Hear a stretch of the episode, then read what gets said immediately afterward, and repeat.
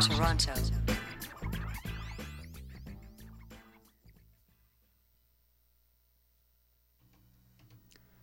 Good morning, and welcome to Beyond the Headlines on CIUT 89.5 FM.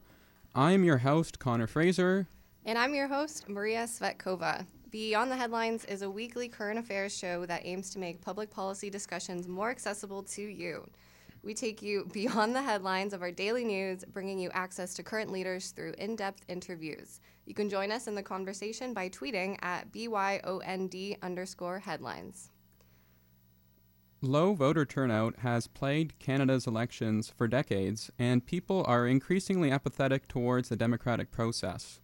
In this episode, we host a discussion to ask whether Canada has a democratic deficit. Are democratic institutions accurately representing the will of the people? And are they providing goods and services that people value and want? This goes beyond the trend of voter turnout to consider a wide range of democratic institutions such as party financing, lobbying, the welfare state, the electoral system, and much more. In our first segment, Dr. Bryan Evans from Toronto Metropolitan University is going to jo- join us to discuss the role of democratic institutions in understanding chronic low voter turnout. He'll touch on the roles of, that these institutions play in determining social outcomes, the welfare state, the influence of corporate lobbying and its effects on public interest advocacy, the working class, and the legitimacy of democracy or democratic institutions and public perception, among others. And our second guest, Mr. Réal Lavergne, will join us around 11:30 a.m.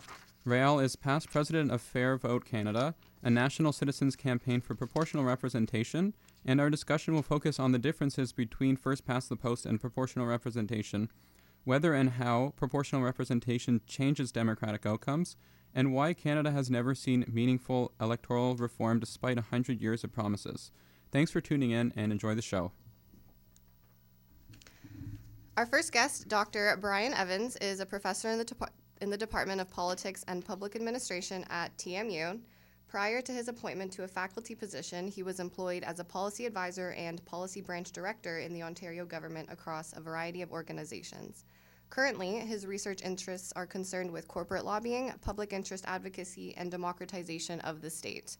Today, we're sitting down with Bryan to talk about democratic institutions and whether or not we can explain disillusionment and apathy through these lens.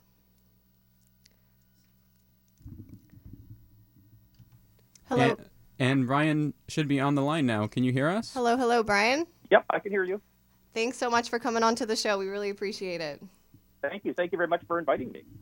All right. I'm just going to go start you off with an easy one. Um, why is voter turnout declining in Canada? okay. Uh, it, it, it, it's a big uh, question and not unique to Canada. Yeah. Uh, it, it's a, a general phenomenon throughout all of the liberal democratic uh, countries to one degree or another. Uh, but, but to begin to answer your question, we have to look in the rearview mirror and have a bit of a historical backdrop to mm-hmm. how did we get here? And, you know, if you go back to uh, the Great Depression of the 1930s, World War II, we came out of that period in Canada, the United States, uh, uh, Western Europe, Australia, etc., with a lot of confidence, uh, mm-hmm. a lot of confidence in what government could do.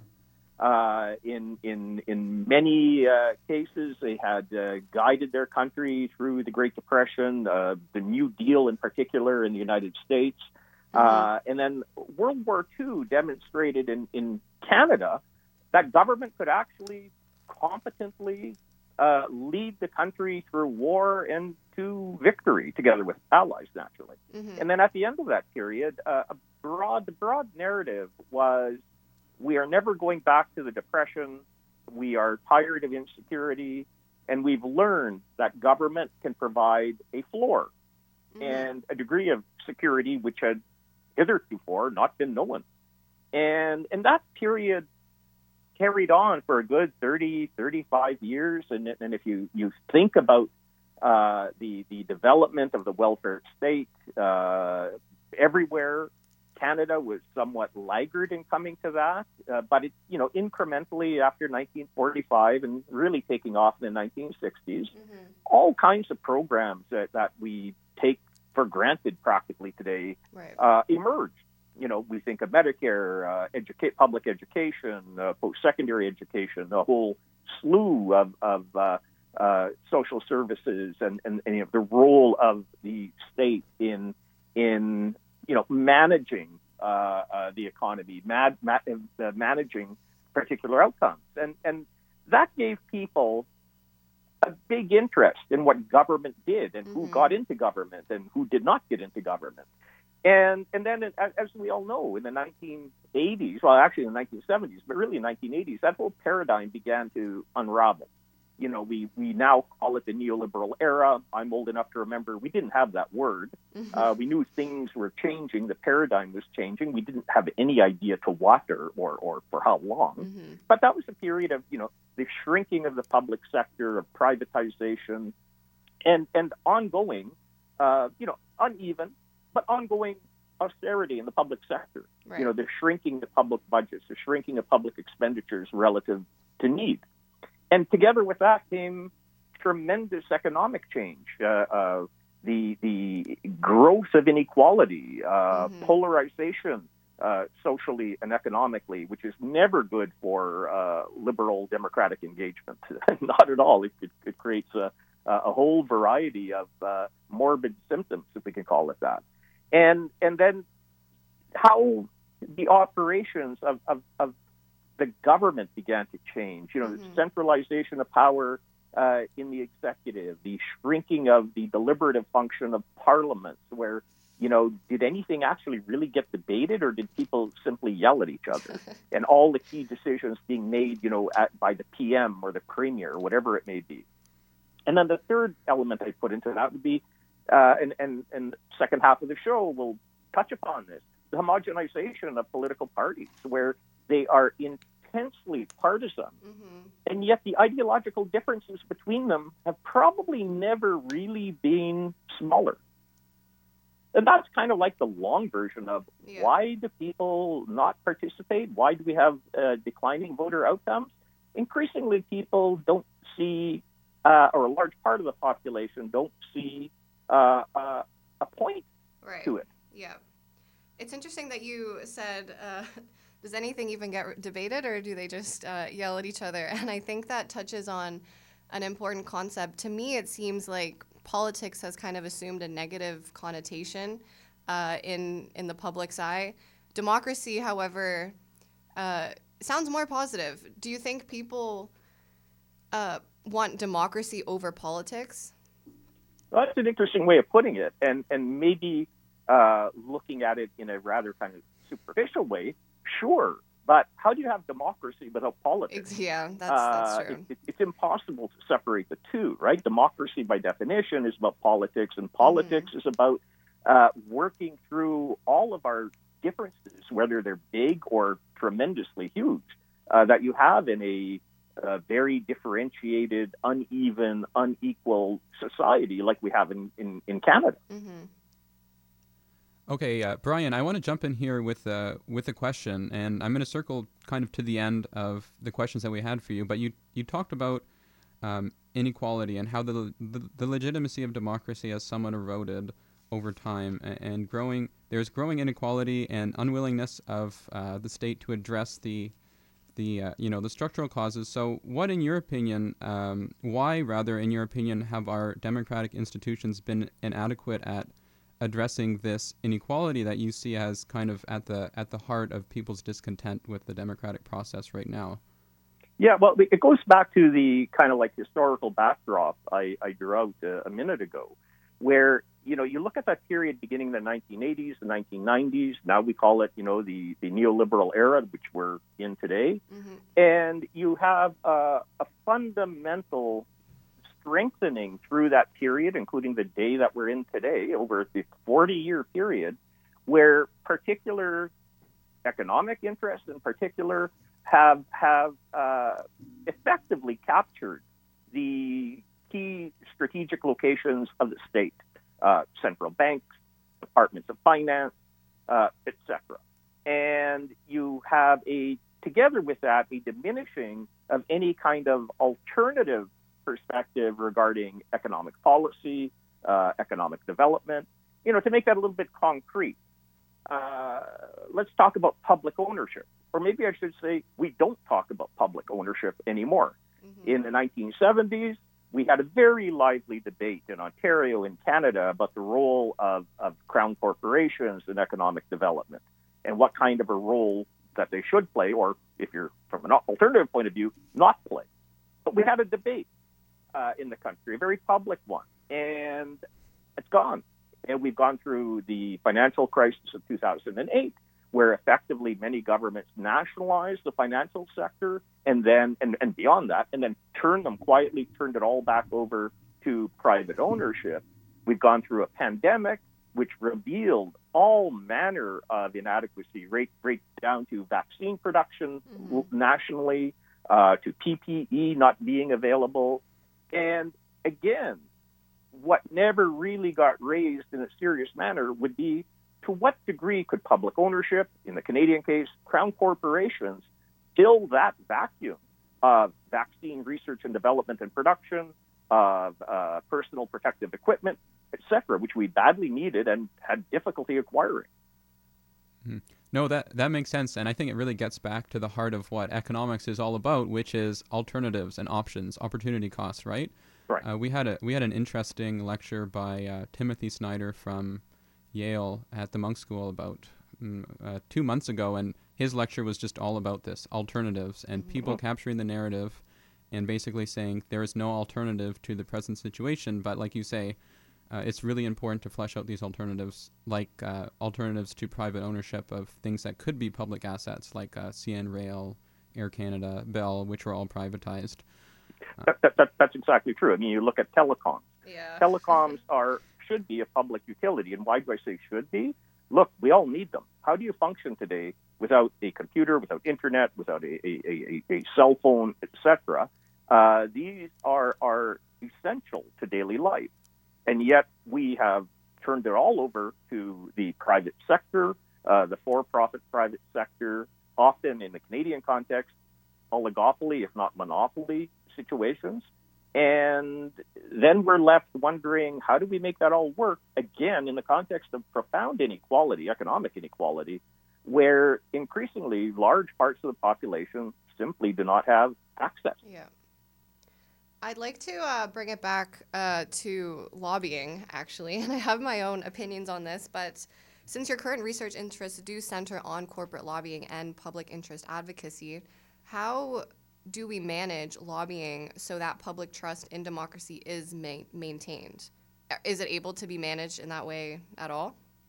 Oh, definitely. Uh, tra- transparency would be the word. Yes. And the registries that we have at the federal level and, and for a number, not all, but a number of, of provinces, do not reveal enough information. Mm-hmm. And there are all manner of ways in which to not even have uh, uh, uh, that bit of information registered on the public lobby, uh, public lobby registry. Mm-hmm. And you know, for example, if you're invited by a cabinet minister or a government to come in and, and have a chat about an issue, that never appears, mm-hmm. right? That just doesn't appear. Uh, prior to being uh, appointed to an academic position, uh, I worked in government, the Ontario government, and we met all kinds of people uh, coming from different parts of, of, of industry or different uh, economic uh, uh sectors mm-hmm. Uh, to, to talk about legislative regulatory reform, one way or the other, depending on the government at the time. And none of that would ever be captured. Mm-hmm. So, you know, that the, the whole lobbying, there's nothing inherently wrong with lobbying. Yeah. Uh, it's always been there, will always be there in one fashion or another. But how it can be dealt with is much, much greater transparency right. and, and capturing all of the different situations in which one can meet with important government, whether they're political or bureaucratic officials who are in a position to make decisions, to shape outcomes, uh, that would go a huge way forward. I mean, I don't want to belabor it too much, but you know, the the uh, uh, Ford family thousand dollar a ticket stag and doe, if I'm getting that correct. You know, I mean, is, is that lobbying in the narrow definition? No. Mm-hmm. Did lobbying happen? Well, you have to think, unless one is horribly naive, a few discussions happened Yeah. which had to do with you know government decision making. Mm-hmm. Mm-hmm. Um, yeah, on this on this topic of lobbying, uh, Bryan, I'm I'm curious to know your opinion about the recent decision of the lobbying uh, commissioner, or their their proposal to reduce the length of time uh, from four years to two years before a high level political advisor can lobby their former candidate. Is this decision in the public interest, or is it a step backwards?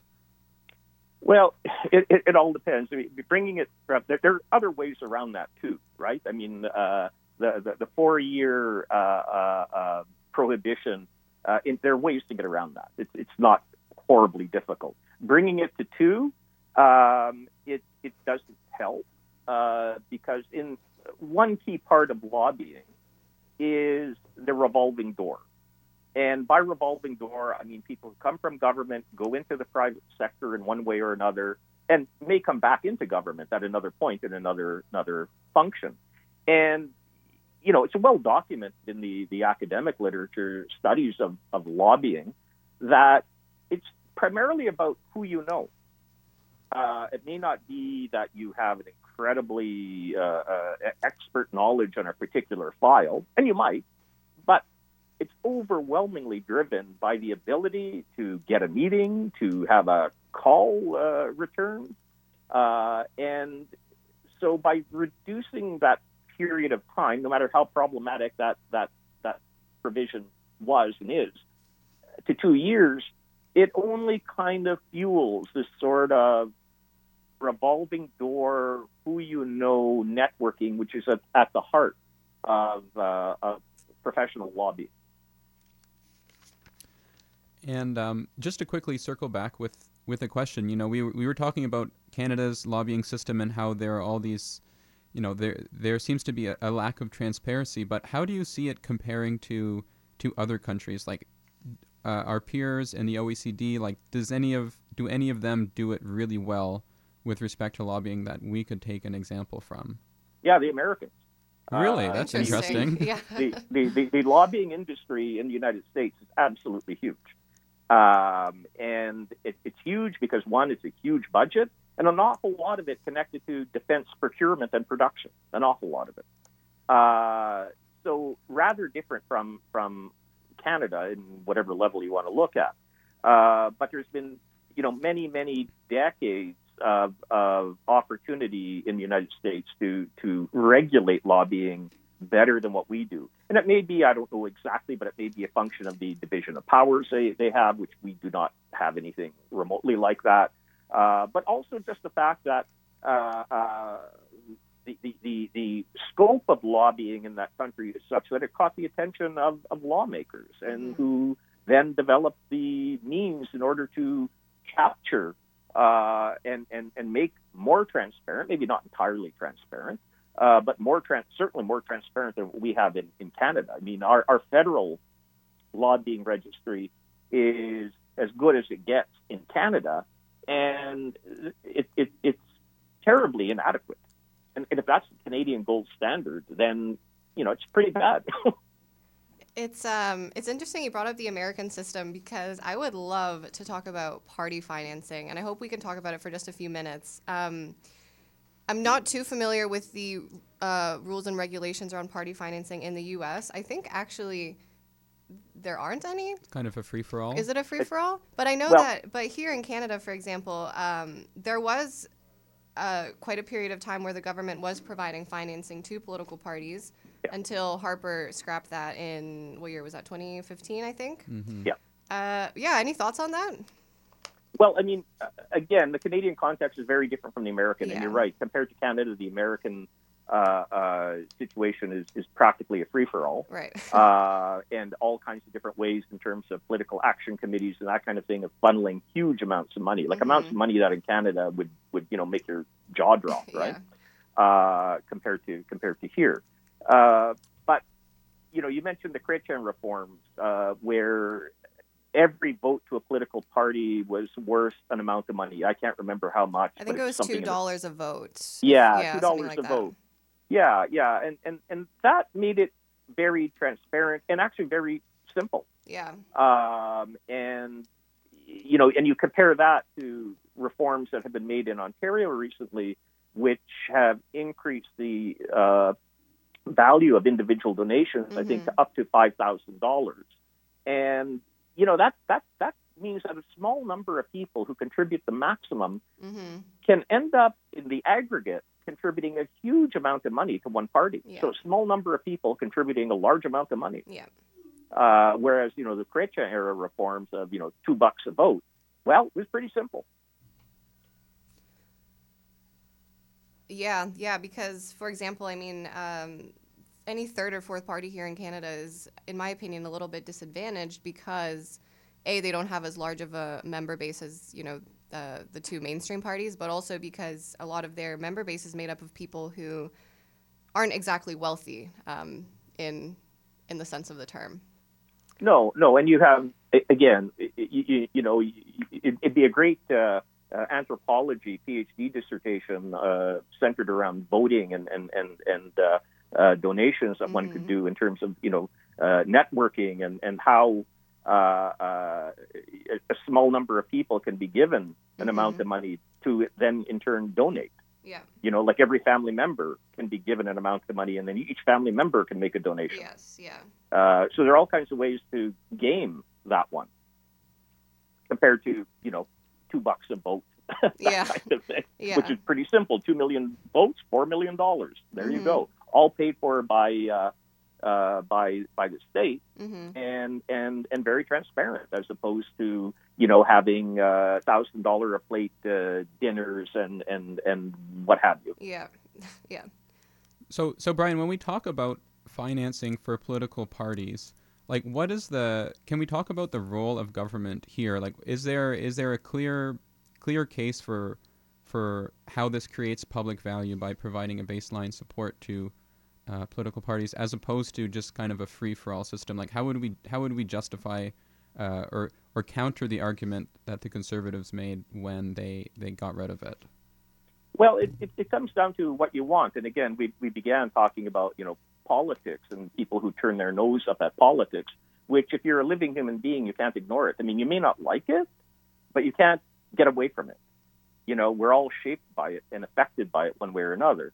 And and so you know, here here's a situation where uh, if we have greater equity, maybe not equality, but equity between the financing of different political parties, the two mainstream or two large parties, again, and then a number of uh, uh, middle to small parties, NDP, Green, Bloc uh, in particular, who may not have uh, the the kind of social network corporate networks that mm-hmm. allow them to acquire large amounts of, of money very quickly uh, to fund a campaign. And if we think that uh, there's a connection between election outcomes or and, and, and financing, then we have to think, well, having huge disparities between the ability to finance a party and election campaign will lead to, you know, unequal, uh, maybe even unfair outcomes.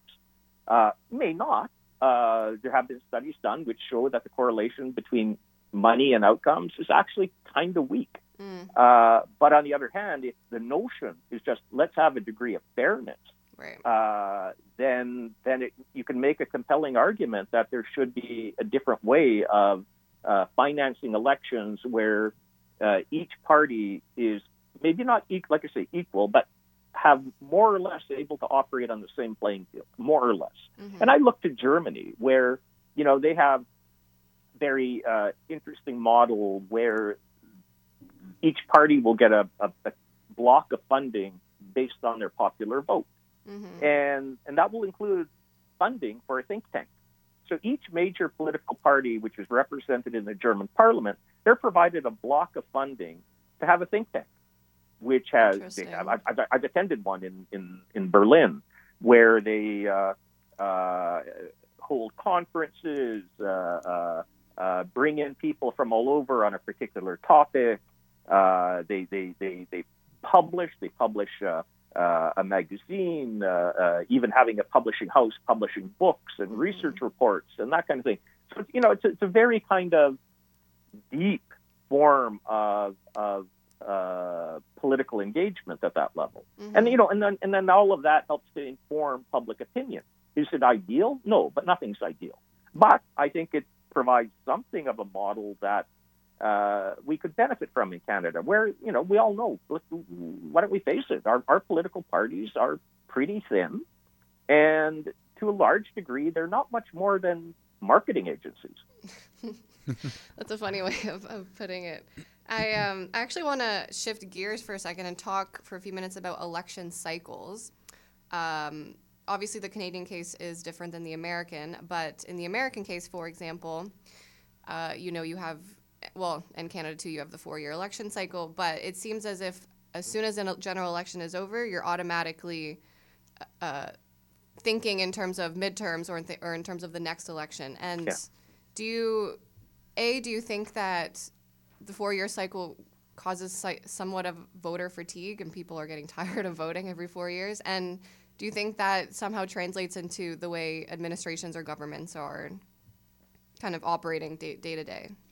Oh, uh, very, very much. Yeah. Um, I, I, I've been lucky or unlucky to have uh, had a, a variegated career, which included working at the political end way back uh, in time. And and I Mhm. can assure you that that even here, uh, the morning after an election, uh, and you've won, you're immediately thinking, or people around you are immediately thinking, winning in four years Yeah.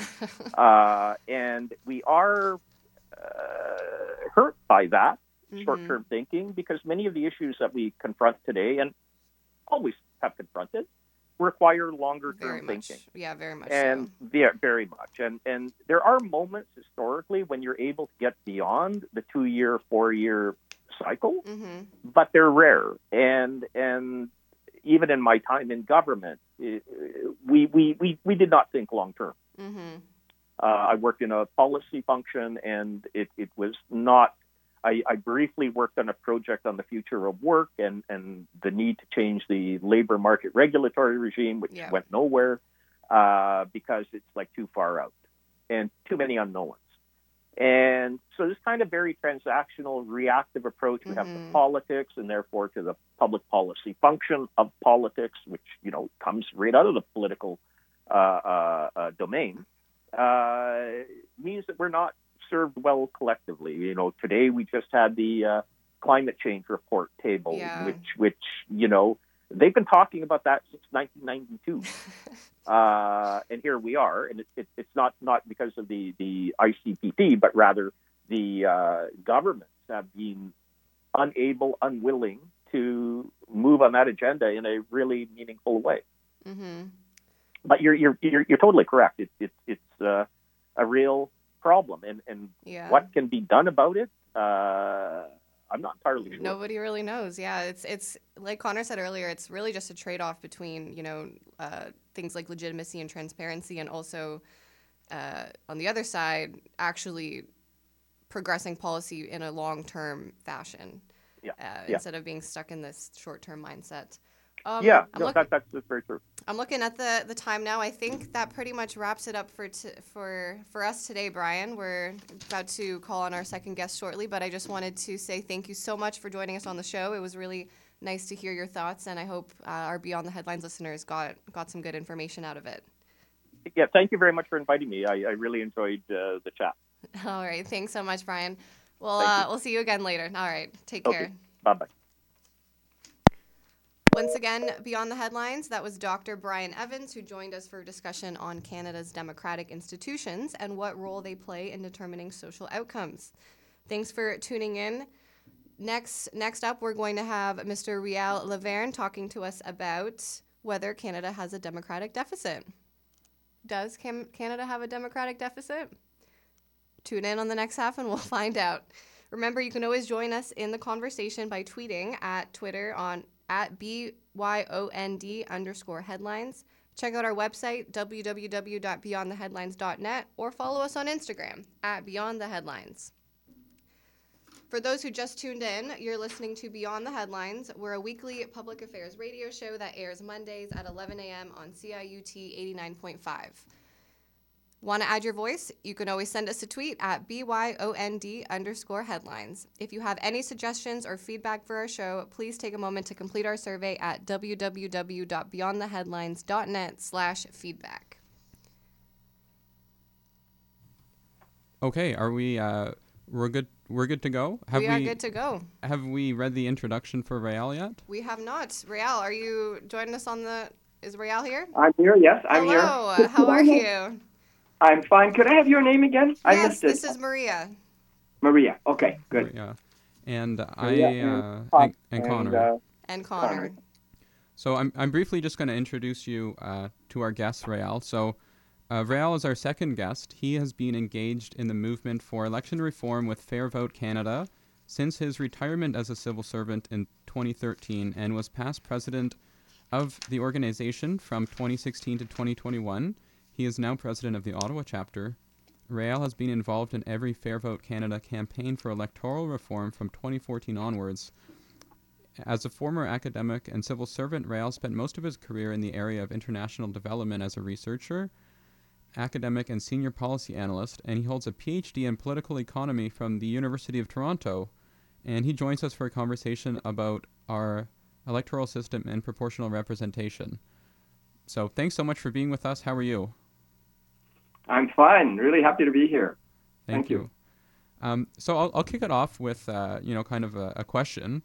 And your organization is called Fair Vote Canada. Why do you feel that our current system of voting is unfair?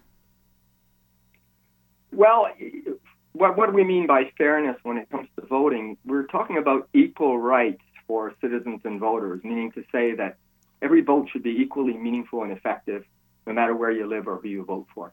And, and that's patently not the case under uh, the current system.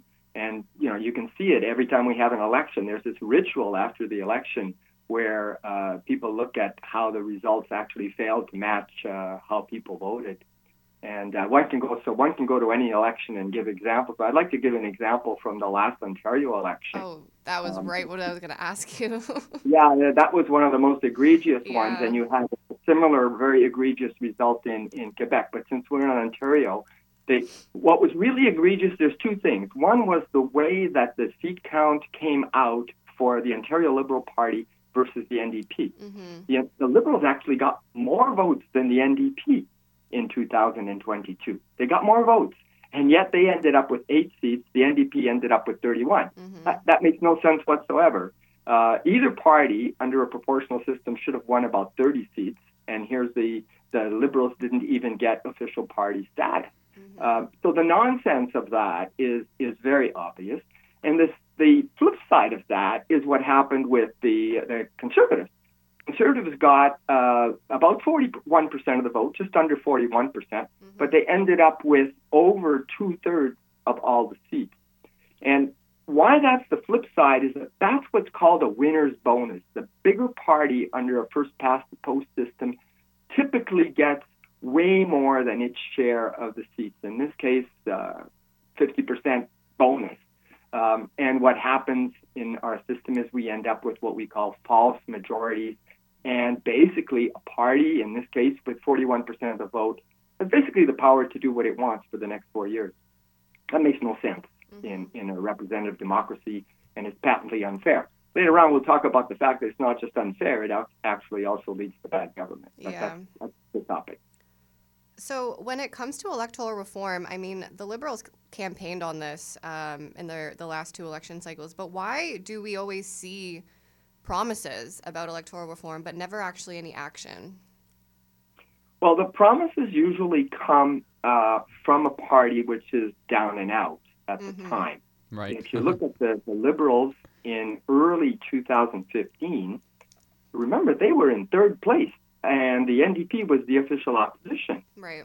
Um, so they were looking more seriously at proportional representation or any other system that would treat them better uh, in the future. And that promise came out uh, that 2015 would be the last election under first past the post in Canada. And, Mhm. and that promise was repeated over and over again. And so we tend to think, when we think of broken promises today, everybody thinks about the Justin Trudeau Yeah. broken promise on electoral reform. That's what comes to mind.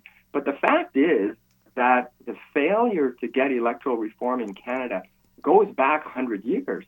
Uh, it goes back to William, William Lyon Mackenzie King uh, in 1919 and 1926. Um, and then there's a, a, whole series of efforts in Quebec that start in 1979 with René Lévesque and ended basically last year under uh, Legault.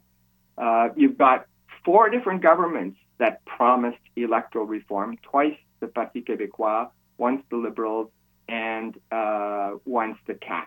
Um, mm-hmm. And in every case, they backed out on their promise. Now, what's happening here? Uh, is it the leaders themselves? Not necessarily. René Lévesque was true to his promise. All the, you know, he didn't back down himself as a leader, but they lose their caucus because caucus members that have been elected under first past the post, they look, okay, well, if you're going to change the system, what are my chances of getting reelected? And of course, if you change the system, the results are going to be different. Mm-hmm. So some of them see that they would lose their seats. Right. And in every one of those cases, four different cases in Quebec, three different parties, it was the loss of caucus that led to the failure of, of electoral reform and the broken promises in, in mm-hmm. those cases. And, and that's that's basically the story.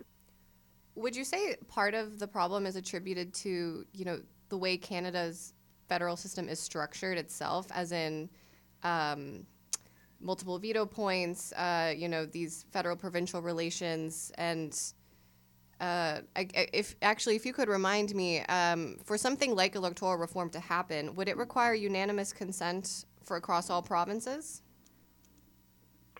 No, no, no, no, no, no. This would be done by the federal government, and I don't think that's the issue at all. Okay. Uh, the, I mean, the proportional representation has been attempted at the provincial level as well, yeah. notably in Quebec, but also in Ontario, British Columbia, Prince Edward Island. Right now, they're discussing it in Yukon. So, you know, you can't blame that on federalism. True, the true. issue has to do with the fact that we have basically a two party system in mm-hmm. terms of the two parties that alternate in power. And of course, you have the NDP and the Greens and the People's Party of Canada on the side, uh, but they're not normally part of government in Canada. And so you've got that two party system, and each party wants to have its turn at the trough, and therefore they tend to be resistant to electoral right. reform. And that's yep. the case across the board. So we need to find a way to get beyond that. Um, we, we did get electoral reform in Europe uh, in the early 20th century, but that was a different world. It was a period of time when uh, the working class was being was winning the suffrage, um, and then later on uh, women as well. But mainly it was the working class winning the suffrage, and this completely upset the political balance in those countries uh, to the point that uh, they were looking for solutions, and often proportional representation was a solution. But we in Canada, the UK and the US, the three countries that currently use past the post, the big ones um, in the in the OECD, uh, we missed the boat at that time, and now the politics are different. So what we need to be looking at today is okay, we have a political issue in terms of getting first of getting rid of first past the post, bringing in a proportional system or electoral reform more generally in any sort of a way. Um, how do we get past that? That's that's the big question that uh, that we face. We don't have the same history as the European countries. Mm-hmm. So, Réal, we're we're talking about proportional representation, and just for completeness for our listeners, can you can you tell us? Can you give us a brief overview of what proportional representation is and what your proposed model would look like for Canada. Sure. Uh, I think I'd like to deal with that by getting back to going to the basics. What is it about our system, our current system, that's different? And then what is it fundamentally that has to change if, if you want it to be proportional? And fundamentally, what's particular to our system is what's called single member districts. We elect mm-hmm. our delegates, our representatives, one at a time. And what that means is that the bigger parties tend to win most or all of the seats in a particular region or area, um, leading to what, what I described earlier this winner's bonus. That is a systematic aspect of our system, and the equivalent of that is that smaller parties always get less than their share. So the problem is the single member district.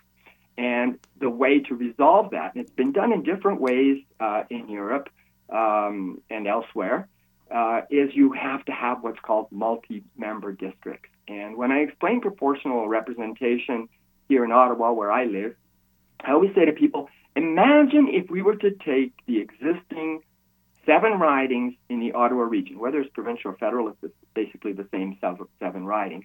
Take those seven ridings and elect people to those seven ridings together in, in one group, in a multi member district, a seven member district. Then, if, let's say, uh, the Liberals won three sevenths of the vote, well, they would get three seats. And if the NDP won one seventh of the vote, uh, they would get one seat, and so on like that. Uh, and you can see under that kind of system that you'd end up with a relatively proportional system, and also that every vote now would actually count. So if you vote Green, you have a chance of electing a Green representative. If you vote NDP, you have a chance of helping an NDP representative to win. So that's the trick is you have to move away from single member to multi-member. And there are different ways to do that. Um, Fair Vote Canada does not particularly advocate one formula over another. Um, what we're arguing today is that that would be something we would like to hear from the Citizens Assembly uh, on uh, what citizens themselves would like to see based on the democratic values that they bring to the table. Thank you. Um, I, yeah, there's a number of things I want to I want to pick your brain on, but um, perhaps we could we could move on and just talk about what does the research on proportional representation tell us? Because we know we have first past the post right now, like it's it's okay, it's kind of a an equilibrium, and then your your group, uh, uh, Canada, is proposing proportional representation, but I think for our listeners, it would be useful to hear like why why this would be a better system. So, what does the research on proportional representation tell us about things like voter engagement, trust in the political process, how this um, impacts or is a, impacts better outcomes in terms of inequality, that kind of thing? That's a really good question, and I find that when this issue is being discussed in the media, there tends to be a lot of ignorance of the fact that 85% or 8, over 80% of OECD countries already use proportional representation. So there's a there's a huge base uh, of information to draw from, but uh, I, I, guess our uh, reporters and analysts in the media they don't take the time to study that research. I would like to point out, though, for your listeners, that there's a document called "A Look at the Evidence." If you just Google those words, you'll be able to find it. It's Fair Vote Canada's ongoing review of the research literature, the comparative research literature on the uh, on different kinds of systems. We're still there, right? Yes, we're still here. Okay, good. I heard a little beep there, and, and everything's black in front of me. I wasn't sure. Okay, so uh, so I would I would certainly strongly recommend that. The what that does is it it looks at a, a base of literature that compares results in uh, first past the post and majoritarian countries with uh, more proportional countries. And what's really interesting about that, you have two categories of results. One is the nature of the politics in the countries. Right. And the other one is the quality of the policies that emerge. And on basically every indicator in both of those categories, what you observe is superior performance on the part of countries with proportional representation. So, with regards to the politics, what you find is more women be ele- being elected, more minorities. You've got higher voter turnout by quite a substantial degree. Uh, you do have higher trust in uh, political institutions. You've got less partisanship, more consensus based decision making. So that's all the quality of the politics. Uh, and then, in terms of policy, one of the things that your uh, previous guest was talking about was uh, the, the lack of attention to long term issues, that mm-hmm. it's all about the election cycle. And I would say in Canada, it's not even about the election cycle, it's about wedge issues, you know, like Chinese interference. That's right. our wedge issue of yeah. today in 2019, it was the hijab was a big issue. Actually, probably changed the result of the election. It's these short-term wedge issues, hyperpartisanship, and all that um, that that means that the policy agenda on longer-term issues isn't given the attention that it deserves. And what we observe in countries with proportional representation is they pay a lot more attention. So on climate change, it's really the proportional representation countries that lead the pack. on social equality, economic equality. It's proportional representation countries that lead the pack. And strangely enough, you might be surprised, not only do, do they do better on equality, they also do better on economic growth, economic stability, and fiscal prudence. So really, it's really right across the board. The, the research is unambiguous mm-hmm. in that regard. Thank you. So it's not just about fairness; it's also about results. Yeah, yeah. No, that's an interesting interplay that you you talked about, where proportional representation countries have more of a long-term mm-hmm. policy focus, or their their politicians are incentivized to focus on the longer term. And they lead on issues like uh, climate change, inequality, whereas in Canada and, and other uh, other first past the post countries, it's a very short term focus, wedge issues like the um, what were we talking about the the hijab, the yeah. um, Chinese interference, Chinese interference, yeah. the gun, uh, you know, the gun registry right. that was in yeah, yeah, that's another good example. Yeah, and the reason is that under our system, a small change in voter preferences is what you're after. So if you're in a swing riding, you're looking to swing three or four voters away right. from one of the major parties to the other. Um, and similarly for the election as a whole, you know that if you can get from 33% of the vote to 39%, you go from being opposition to having all the power for the next four years based on those four or five or six percentage points. Whereas in a proportional country, um, if your share of the vote goes up three or four percent, the number of seats you're going to have is going to go up three or four percent as well. And so those parties tend to think much more long term as a result of that. So, so uh, Réal, I wanted to also pick your brain about other methods of democratic election. We're obviously talking about proportional representation, first past the post, but there are other systems out there like alternative vote, for example, which is sort of a ranked ballot model. Right. How, how do you feel about that? Like, why is your organization proposing uh, a proportional representation as opposed to something like alternative vote? Well, we need to go back to the fundamental distinction that I was making earlier. Our current system works on the basis of single member districts. Proportional representation works on the basis of multi member mm-hmm. districts. So when you're looking at ranked ballots, you can apply those ranked ballots in single member districts, or you can apply it in multi member districts. And both possibilities exist. Uh, if you do it in a single member district model, I call that a band aid approach to using ranked ballots. It's mm-hmm. also called the alternative vote, but I think it's more fun to call it a band aid approach.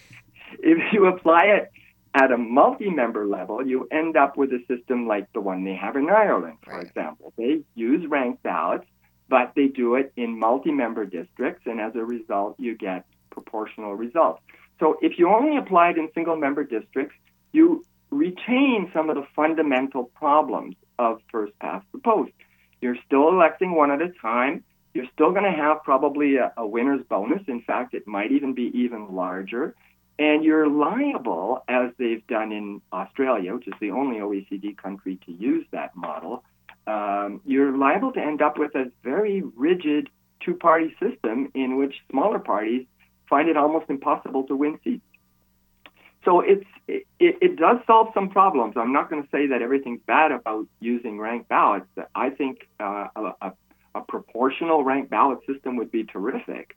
Um, but the band aid approach uh, is not one that experts recommend. When they had the um, public consultations under the special uh, part, uh, special committee on electoral reform in 2016, there were virtually no experts that called for this alternative vote approach that uh, our prime minister favored at the time.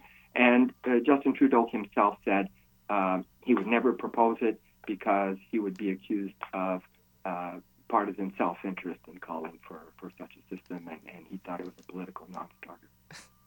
All right, yeah. Um, I want to shift gears for a second and talk about citizens' assemblies. Um, What's going on with citizens' assemblies? What, uh, where do they fit into this picture here? Well, you know, I was talking earlier about how in Europe they brought in proportional representation at the turn of the uh, 20th century. Yeah, yeah. Uh, under very particular political conditions, we missed the boat, and what we need to do, we need to find another way because mm-hmm. what we're seeing is that when we leave it entirely to politicians, Uh, I call it the promise and betray model. Yeah. you know, we've gone through promise and betray too many times. In fact, we've gone through it so many times that I don't think any politicians even want to promise it Yeah, anymore, Yeah. uh, with the exception perhaps of the NDP in Ontario. But by and large, they're very nervous about promising Yeah. proportional representation anymore. So, what we need to do at this stage is we need for everyone to acknowledge that politicians left to their own devices are in a conflict of interest. They're elected under one system and they're being called upon to change that system. That is a conflict of interest. hmm And when I speak to people at the door and any acquaintance about this, they understand this right away. C'est pas sorcier, as we say in French. It, it's not hard to understand, but we need to acknowledge it explicitly, and our politicians need to acknowledge it explicitly. Right. And when you do that, you have to say, well, okay, what's the alternative? Politicians are still the ones who are going to have to vote in electoral reform. We Mhm. can't do without them. But there is an intermediate step that we could take, and that's to find a way to get citizens' input that is very carefully reasoned, based on the evidence, in consultation with experts, hmm bringing people in from different kinds of partisan perspectives, but people who don't have a vested interest in the outcome, let them make their recommendations and commit in advance to, at the very least, take those recommendations very seriously. Hmm And I think if that's done, not just by one party, but at least more than one party, so the Yeah. Citizens Assembly would be called by a parliamentary committee, let's say, or Yeah. they would put together the mandate. That gives it a very high level of legitimacy. Then it has to be convened in a way that is independent. Um, it has to be organized by an independent organization that has been chosen in a multi party way. You can't have one party leading by itself on this. That would not be Mhm. democratic. The mandate itself has to be broad. If the Citizens Assembly decides they want the status quo because it's changing, it's just not worth the trouble, they should have the right to say that. If they want to, and here I'll, I won't use my band aid uh, terminology anymore, if they want to call for the alternative vote as the best we can actually do right now, for Mhm. whatever reason, they should be allowed to do that. They should have that option. And if they want to choose one type of proportional system over another, or they want to propose a couple of options, they should be able to do that too. They should also be able to, and this is, I'm adding something new here that not many people have mentioned in the past. I think they should have the option also of proposing an incremental approach. Mm. Because if they come out with some proposal that is ambitious and exciting and all the rest of it, but we can't get the support of the political parties to do it because it's too radical, then maybe it's just not going to happen. So Mhm. it'd be interesting for the Citizens Assembly itself to think about political feasibility. How do we get this thing through? How do we get it started? And once you've gotten it started, what could you do to make sure that improvements are ongoing over Mhm. time? That's an interesting thing that we observe in countries with proportional representation is they're often revisiting. It's happening right now in New Zealand, for example. They revisit the system. Uh, Wales is doing it right now as well. Germany is doing it right now. They're looking at their system. They're saying, how can we do better? So once you get started, I think Mhm. it's possible if you put in a proper process to ensure that it continues getting better. We don't have to go to 100% pure proportional representation in one go if that's politically not feasible. Right. That's interesting. I never thought about it that way in an incremental approach as opposed to kind of a full sweep uh, electoral change. Um, since we are talking about low voter turnout and all, I wanted to pick your brain and ask you what you think about mandatory voting because I know Australia adopted that. I don't know when, but they did at some point. Um, I wanted to get, get your thoughts on that. Well, you know, and there are some countries with proportional representation that use compulsory voting as well. These are countries that have like 80% turnout. Mm. Um, for Fair Vote Canada, our, we see the priority as being to give people a reason to vote. Right. Uh, I think that should be that's that's job one, no matter how you look at this. Yeah. And uh, whether you make it compulsory or not might not matter so much if you actually give them a reason to vote. You know, I, I'll give my own personal example. Mm-hmm. Um, I live in Ottawa Vanier. Mm-hmm. Ottawa Vanier has gone liberal since the Federation.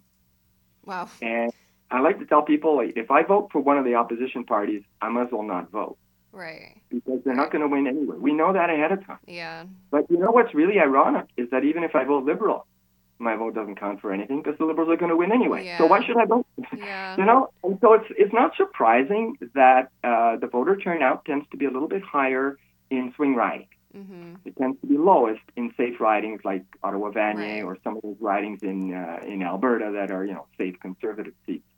So the, the fact is that most people right now don't really have a good reason to vote. Yeah. And I've done the calculations. Uh, in the last election, it was about 70%. 70% of voters did not really have a good reason to vote. So that's the first thing to fix. Mhm. And with a proportional system, people will have a reason to vote, you know, unless they're voting for some really small fringe party that has no, not a chance of winning a, a seat. Uh, you know, now if I'm in Ottawa Vanier and I vote Liberal, well, sure, we're still going to have a Liberal candidate, but my vote will count somewhere else because it's a larger district, right? So now, no matter who I vote for, under this example that I gave earlier, uh, my vote's likely to count. I can vote NDP, I can vote Conservative, Yeah. I can vote Green, and have a chance that my vote's going to help uh, somebody get elected. No, that that makes sense, and I like I like uh, your framing of it in that people people should vote because they feel like their vote counts, not because they are being forced to vote under threat of a penalty Yeah. of some sort.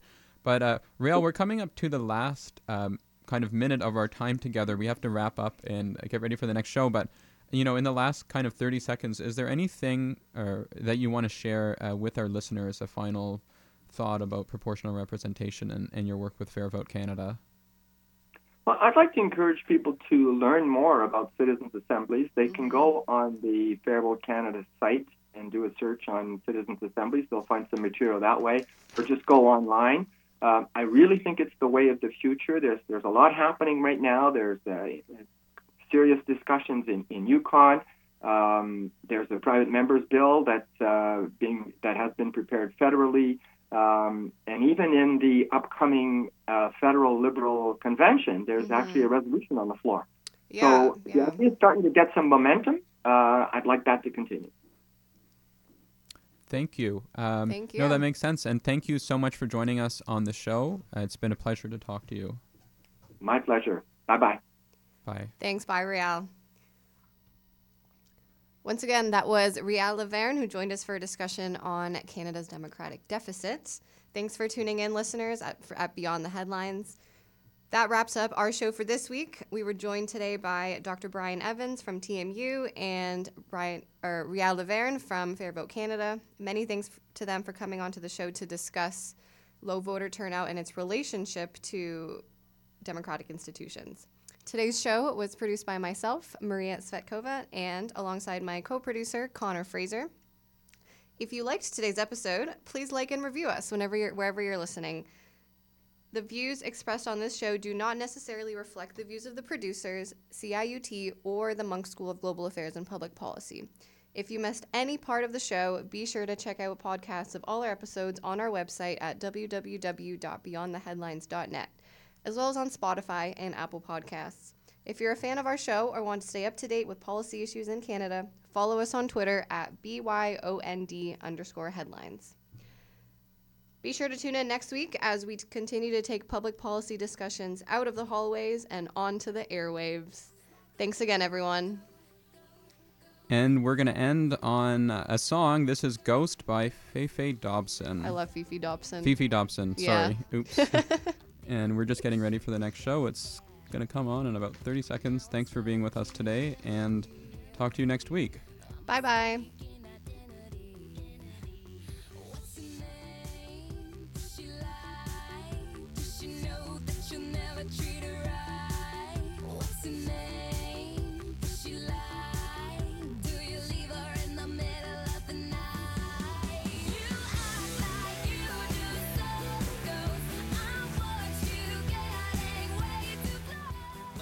next donation to CIUT on me.